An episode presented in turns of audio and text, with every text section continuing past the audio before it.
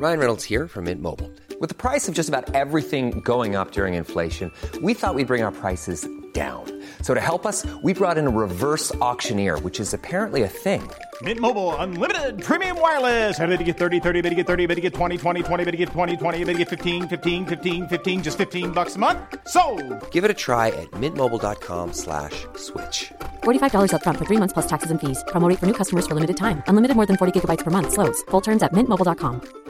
Many of us have those stubborn pounds that seem impossible to lose, no matter how good we eat or how hard we work out. My solution is PlushCare.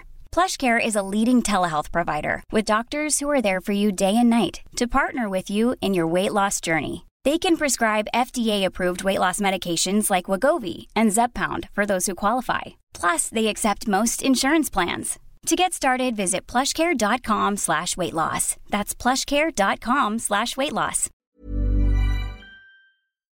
Hello, I'm Freddie Sayers, and this is Unheard. Back in March, everyone's world suddenly changed. From this evening, I must give the British people a very simple instruction. You must stay at home. So on day one of lockdown, we launched Lockdown TV, a place where we could gather experts, scientists, writers, politicians, thinkers to try to help us understand what was going on in this strange moment and what kind of world we were going to get at the end of it. And now, due to popular demand, here we are in podcast form. Welcome to Lockdown TV.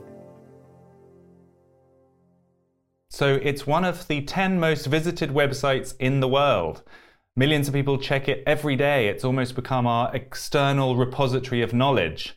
But can we trust what we read on Wikipedia?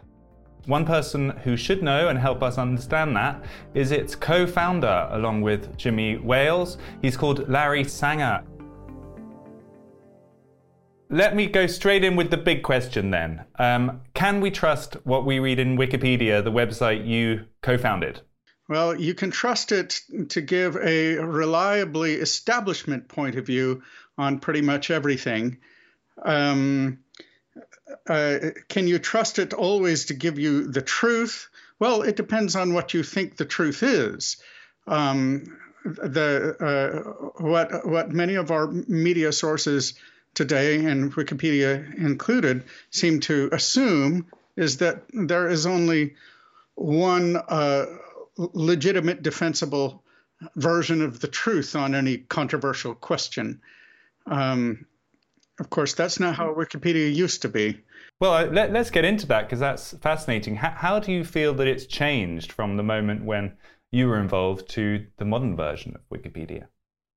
When Wikipedia was just entering the public eye, um, it was still committed to neutrality, actually. And, and for several years, like between 2004 and 2009 or so, Wikipedia actually was a, kind of an important player in the conversation about how new media were going to emerge. People were talking a lot about about um, collaboration and, and um, neutrality was was one of them. But it was it was very interesting in that you could go to an article about a U.S. president or about some hot button issue um, or, or uh, some um, controversial news event, and you actually would see multiple different points of view reasonably fairly laid out. And if if that weren't the case, then people would get on on what's called the talk page of Wikipedia, and they would actually battle it out, and and different sides would have a chance of of having um, their points of view heard. Um, so that, uh, moreover, it was a lot easier back then for people to participate. Um, so I'm talking about what I have in mind is about 2004, 2005, just as Wikipedia started to become a household name, essentially. Um, and uh, yeah, even then, you could get on an article, at least on a, a second tier topic. Maybe the most important uh, topics were already like unmanageably difficult to for the ordinary person to participate in but there were lots of opportunities where there there were not people who were sitting constantly on an article and trying to make it say what they wanted it to say. That that was already going on, but not nearly as bad as today. Now, especially over the last five years or so, Wikipedia has has changed, as you indicate, quite a bit.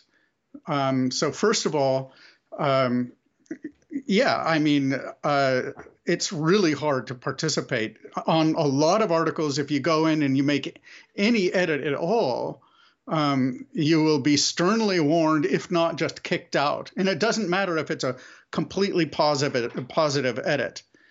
This sometimes even happens on articles that are are you know unimportant. Why? Um, why? Why is that happening? Because I think there is a lot of influence. Wikipedia is known um, now by everyone to have a lot of influence in the world. Um, and so there's a, a, very big, nasty, complex game being played behind the scenes um, to make the articles say what somebody wants them to say, right?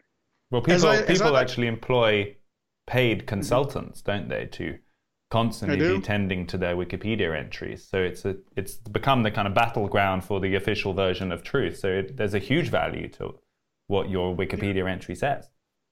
Right, right. I mean, there are, there are companies called like Wiki PR and, and things like that, where where uh, paid writers and editors will go in and, and change articles. Um, and um, maybe there's some way to make such a system work, but not if the uh, if the players who are involved and who are being um, paid are not identified by the, by name. They actually are supposed to be identified by name and saying, "Well, we represent this firm." If if they are officially um, like registered with some sort of um, Wikipedia editing firm, um, but they don't have to do that because there is no requirement of real names. In fact, in fact, um, because as I say, it's a very complex sort of game. Um, there's all kinds of tricks that people can play to to win it. Let's uh, look into some examples then, just to help people sort of understand what we're talking about.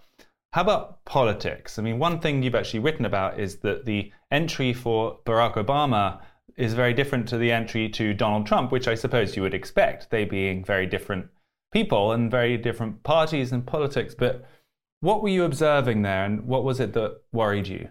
Can I change the example? I'm actually going. I'm in the middle of writing a uh, another uh, blog post um, about Biden, for example.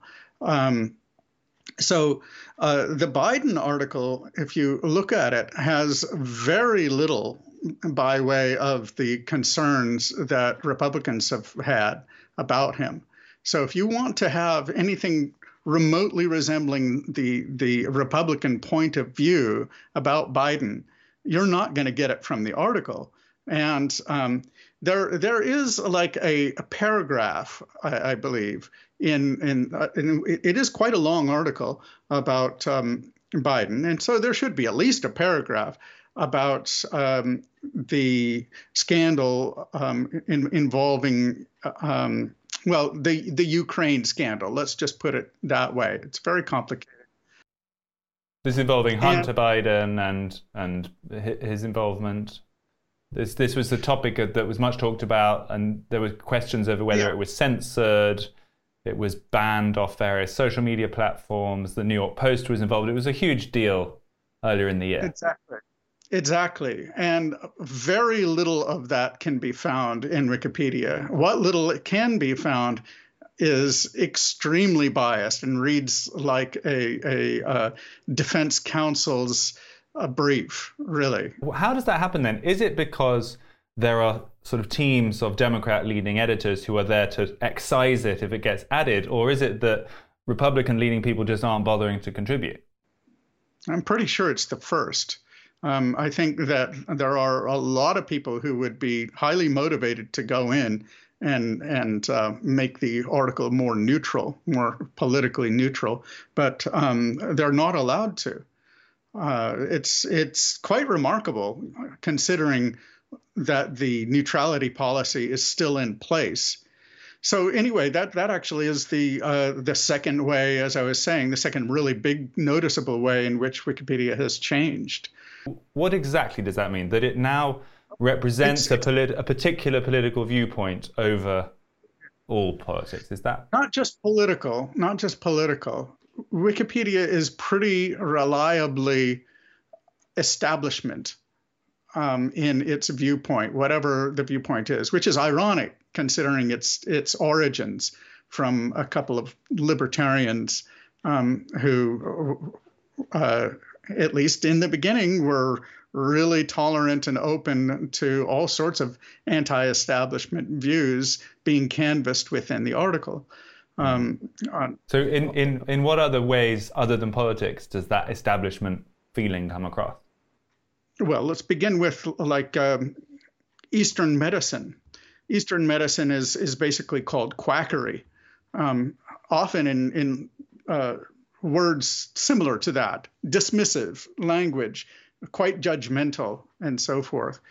Um, and it, it, it's done apparently without any compunctions at all. Um, oh, and then when it comes to Christianity, um, the the viewpoint on Christianity given is the the uh, liberal one that would be found in um, mainline denominations and liberal Catholicism, as opposed to actual Bible believing fundamentalist type viewpoints. Now you might say, well, that's okay because that's the academic point of view, and so it is for for some academics, but of course there's a lot of uh, there's a lot of conservative academics when it, when you get into religion, um, and and for that matter, it, you're the, the point is not to to describe the academic point of view. It's to it's to canvass all the significant points of view, and especially when it comes to something as socially important as uh, you know how Christianity is portrayed by by Wikipedia, you would expect at least that that a uh, a more traditionalist view would be fully canvassed, at least represented. It doesn't have to be advocated or anything like that, right? But it has to be explained, and it isn't. Let me try and challenge you on this, um, Larry. So, is there not a sense when you look something up in an encyclopedia that you want the establishment view? I mean, you're, you, it's a quick thing. You want to say, what is the main establishment view on this topic that is sort of general consensus area. If you got to an encyclopedia entry and it had 10 different versions of truth and you had to trawl through all of them uh, and try and pick your way through it, it would be a lot less useful. Boy, uh, actually, I don't really think that's what you want. That certainly isn't what I want. Um, um, just take, for example, uh, issues in um, let's just change the example political issues social social issues like drug legalization. If you go to wikipedia um, you will get uh, a, a, typical progressive um, libertarian think tank view on drug legalization. Like um, it's a brief for for um, what they call drug liberalization. So you if feel you like it, so what it, it's it's gives too much weight to the positives of drug legalization? It's, it's not it's not just that it's too much weight. The problem is that that when you look at an article about a topic like that, you actually are are looking for the means of of uh, deciding what you think about the topic, right? You you want the tools. Um, so there is a reason why we want neutrality out of three different kinds of, of content out of journalism, uh, reference content, and textbooks. All three of them, we naturally expect them to be neutral, I claim. Um, and the reason for that is when we are getting the news, when we are learning, or when we are just trying to get some basic information for background in, uh, uh, in understanding a topic, in those sorts of situations, we do not want to be led by the nose, right? We, being free individuals, want to make up our own minds. And if we don't, then there's something wrong with us. I think I'm I'm just going to say that. Um, I think that that uh, basically, if you if you're the sort of person who just wants to be told what your religion believes on the topic, who just wants to be told what your party thinks, um, or or um, you know what what your uh, what the dictator thinks, um, then you're kind of in a bad situation. You're not fully human in that case. In fact, in situations in which that happens, well, the word for it is propaganda when it's systematic. And that's really what, what we're dealing with on Wikipedia. So you feel now feel that Wikipedia represents propaganda? Well, I think all of the media does, but yes, I do. Let's talk about the last year and a half, if we can, because yeah. during this pandemic period, these questions of authority, knowledge, uh, official narratives, dissent have all really come to the fore, haven't they? And social media networks have really clamped down on anyone who had a different point of view on the pandemic. Uh, and we've seen a series of examples where that's gone into difficulty. First of all, the World Health Organization was recommending things that then the advice changed. We've recently had this so called lab leak theory about where the origins of COVID came from, initially censored, now allowed because it looks like a, a possible um, option. How, what role has Wikipedia played in that, do you think? Do you think it's been part of that sort of official version of truth? Absolutely. Yeah. I mean, if you look at the articles that Wikipedia has, you can just see how they are are um, simply mouthing the the view of the um, what is it the the World Economic Council or World Economic Forum and um, um the World Health Organization. Uh, the CDC and, and, and various other establishment mouthpieces like Fauci, um, they take their their uh, cues from them. Now it's it's understandable from their point of view why they would do that because um, they're simply uh, by their policies they are they're not totally restricted to, to secondary sources but that's what they emphasize they emphasize not the primary sources for information. So they don't, they don't look up tables of statistics and draw their own conclusions. They want to, to, to cite articles by journalists who have looked at those tables of, of statistics, right? Um, and not all journalism. Like the Daily Mail is out. You can't you can't um, cite the Daily Mail at all. You can't cite Fox News on socio-political issues either. Um, it's just it's banned now on on. Uh, so, what does that mean? It means that um, if a controversy does not appear in the mainstream center left media, um, then it's it's um, not going to appear on Wikipedia. And you feel so, that was happening in relation to the pandemic? Yes, yes. At least I've, I I haven't tracked it very closely, but but um, to the extent that I have, yeah, that's what's going on. What would you like to have seen? I suppose. I mean, that's the difficulty, isn't it? When you have a rapidly evolving story like the pandemic. Life is full of awesome what ifs, and some not so much, like unexpected medical costs. That's why United Healthcare provides Health Protector Guard fixed indemnity insurance plans to supplement your primary plan and help manage out of pocket costs. Learn more at uh1.com. Many of us have those stubborn pounds that seem impossible to lose, no matter how good we eat or how hard we work out. My solution is PlushCare PlushCare is a leading telehealth provider with doctors who are there for you day and night to partner with you in your weight loss journey. They can prescribe FDA-approved weight loss medications like Wegovy and Zepbound for those who qualify. Plus, they accept most insurance plans. To get started, visit plushcare.com slash weight loss. That's plushcare.com slash weight loss. I'm Sandra, and I'm just the professional your small business was looking for. But you didn't hire me because you didn't use LinkedIn jobs. LinkedIn has professionals you can't find anywhere else, including those who aren't actively looking for a new job, but might be open to the perfect role, like me. In a given month, over 70% of LinkedIn users don't visit other leading job sites. So if you're not looking on LinkedIn, you'll miss out on great candidates like Sandra. Start hiring professionals like a professional. Post your free job on linkedin.com slash spoken today. Hey, it's Sharon, and here's where it gets interesting. Raise your hand if you want salon perfect nails for just $2 a manicure. Yeah, me too. With the and June Mani system, you can say goodbye to expensive services that take hours and hours and love your nails more than ever. I would know I've been doing it for years. Get 20% off your first Mani system with code PERFECTMANI20 at oliveandjune.com slash PERFECTMANI20. That's PERFECTMANI20 at oliveandjune.com slash PERFECTMANI20.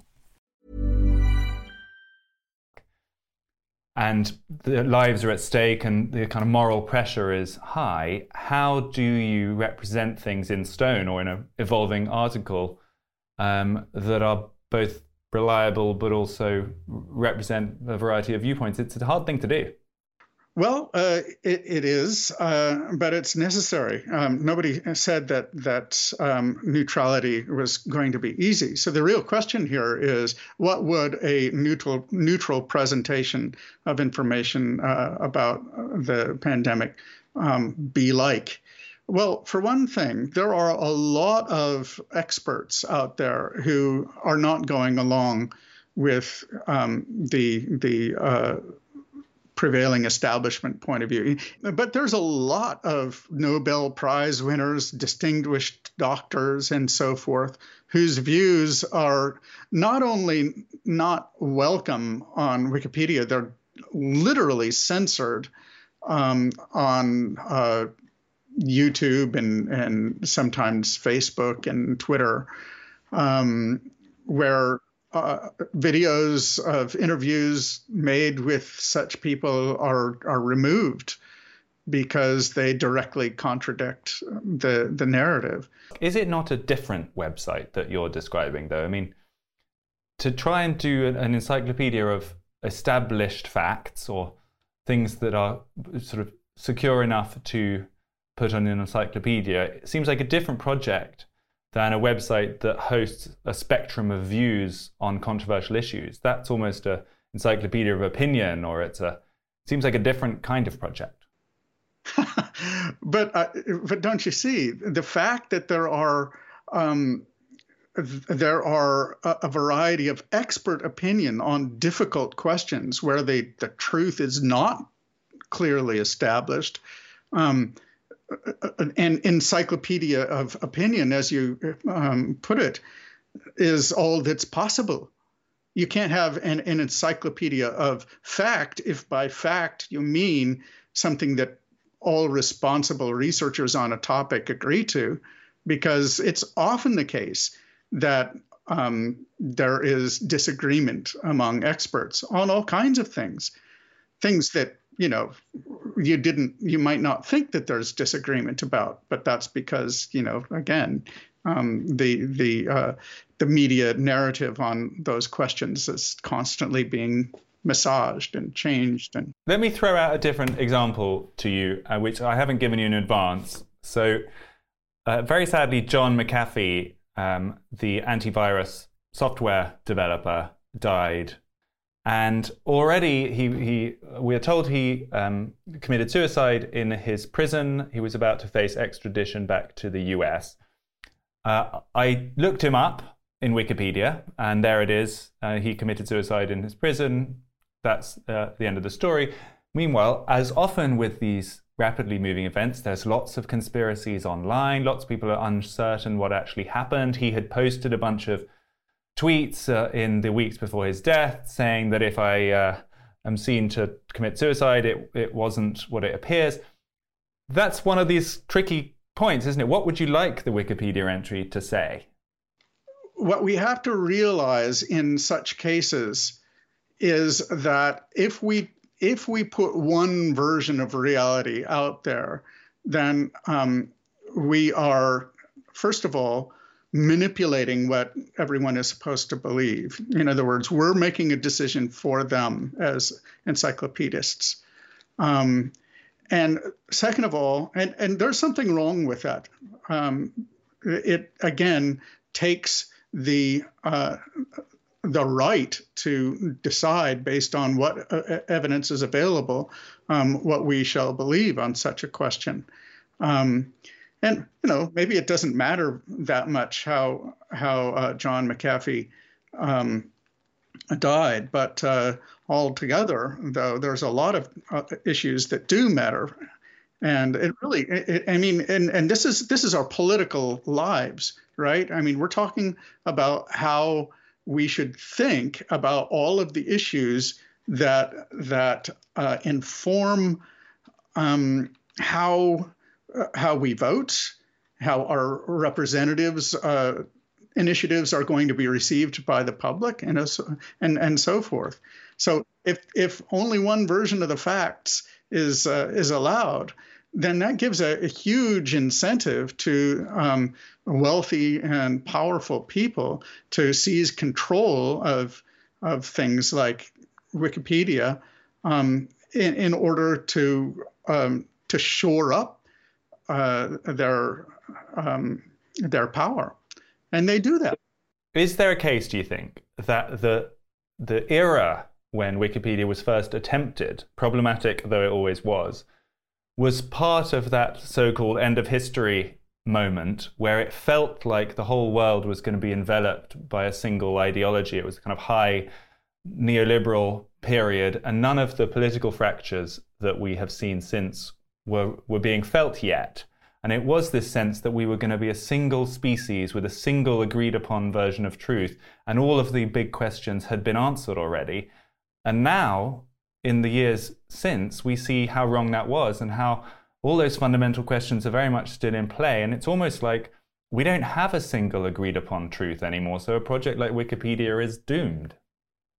I, I know what you're saying. I mean, uh, even recently, I, I, mean, there was this sense you'd go to different cities around the world and people would have all, you know, similar points of view and the restaurants would be similar and the hotels would be similar. And it's just like there's a, a global monoculture. I think that was the phrase that people used.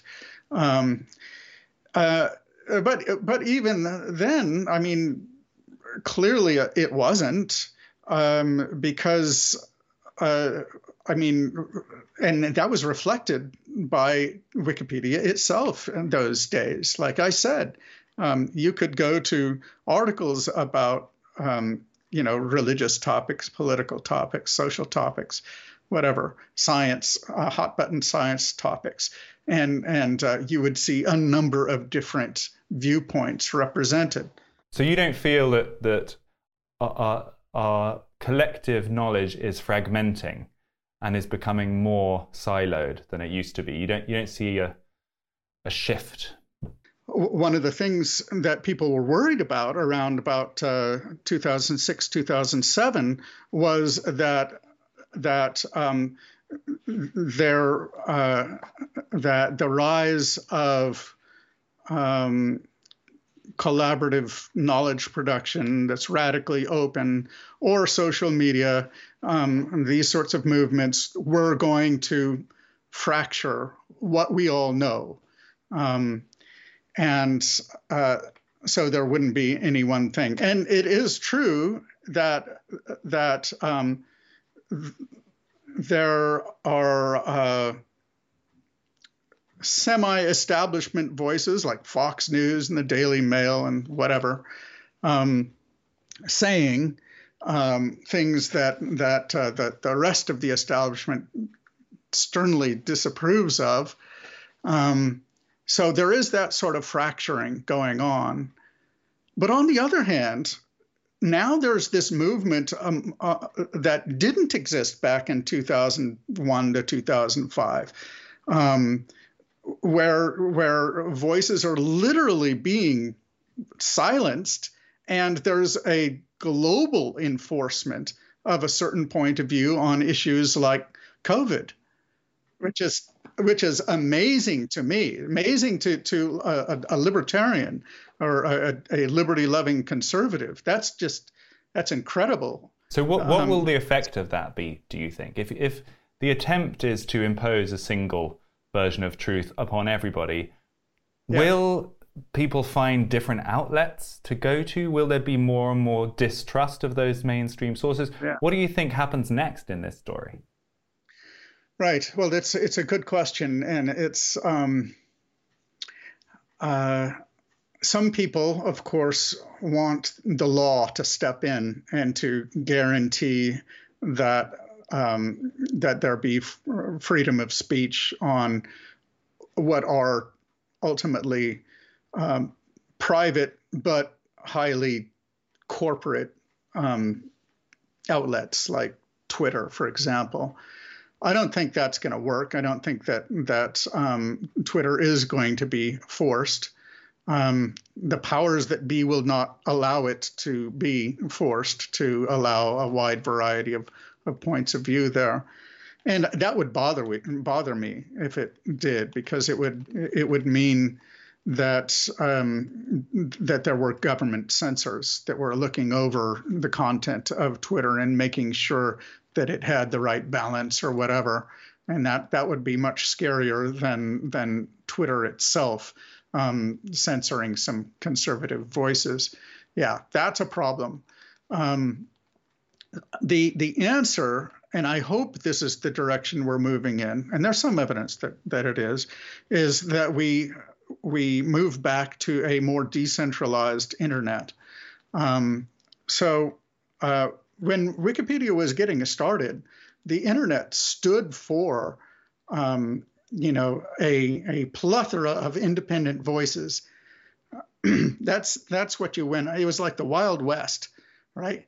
And and um, we trusted outlets like uh, Facebook and Twitter and YouTube with um, with our data and gave them allowed them essentially to take over the media world. Um, and what we trusted them with was this was with our our liberty and our privacy that that basically they they weren't going to shut us down but they they stabbed us in a, in the back essentially. Larry let me ask you to conclude with this then. Do you think it's going to happen? If we're facing this current crisis, I think we can call it a crisis where our biggest and most powerful authorities are being censorious of dissent and people are increasingly unsure how much they can trust them, something needs to happen. Either it's going to be a clamping down even more and eventually people will give up, or what you're talking about or something similar might happen a flowering of alternatives, networks. What do you think? Do you think it stands any chance of actually happening? there's a certain flowering that I think is definitely going to happen, and that is um, we are going to see more and more tools um, that allow people to act independently of of um, big tech. Um, and in fact, I can I can show you right over here in my corner one of the things that is going to do. This is uh, see right down here. Hmm. What's that? This is a NAS. It's a network attached storage. Okay. Um, so what a NAS is is a personal server. Um, it has it's like my own Dropbox. It's connected to the internet, and I bought a really fast internet connection just so that I could easily and quickly, um, you know, uh, access this. Uh, it runs my uh, my microblog. So what you're saying is it's already happening to some extent, you think this this um, decentralizing process has already started? It has already started, and there's a lot of people who are really passionately interested in it.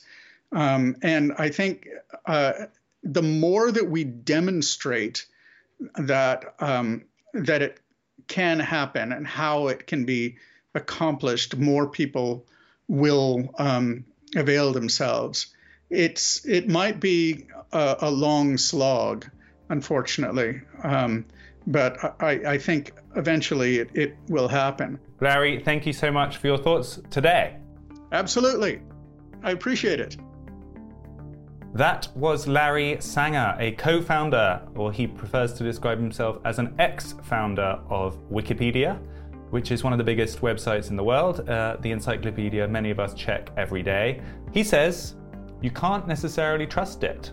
And that politics and the mechanisms they use to develop their entries have reached a stage where it represents only an establishment point of view and dissenting point of views don't feature. So that was really fascinating to hear from the man himself. Some hope at the end there that actually, through some process of decentralization, we might be able to get past this monolithic version of knowledge and back to something more fluid. Thank you for joining, and thanks to Larry. Hi, this is Paige from Giggly Squad, and I want to talk to you about Splash Refresher and my water intake. Okay, so you guys obviously know that I'm a hydrated girly, but sometimes when you drink that much water, it starts to just taste bland, and you're just like, I need something to spice it up. That's why I love Splash Refresher. It has zero sugar, zero calories, and it's a splash of sweetness. And they come in five different flavors. They're so good. Wild berry, acai grape, pineapple mango, lemon, and mandarin orange. My favorite is the wild berry because I just I just love a berry. So if you're like me and you're drinking water all day, then try Splash Refresher. It's going to absolutely change your water game and it's good for you. ACAST powers the world's best podcasts. Here's a show that we recommend. The Real Housewives is a guilty pleasure for most, but if you're looking to not feel guilty about that pleasure, tune in to Everything Iconic with me, Danny Pellegrino, where I break down all the messy moments and behind the scenes antics of Bravo's popular franchise. And on Everything Iconic, I also interview celebrity guests like Kelly Ripa, Keke Palmer, Drew Barrymore, Cameron Diaz, and more about their guilty pleasures, their past work, and so much more. So if you're pop culture obsessed and find yourself watching way too much reality TV like me, tune in to Everything Iconic with Danny Pellegrino wherever you listen to podcasts. ACAST helps creators launch, grow, and monetize their podcasts everywhere. ACAST.com. This was Lockdown TV.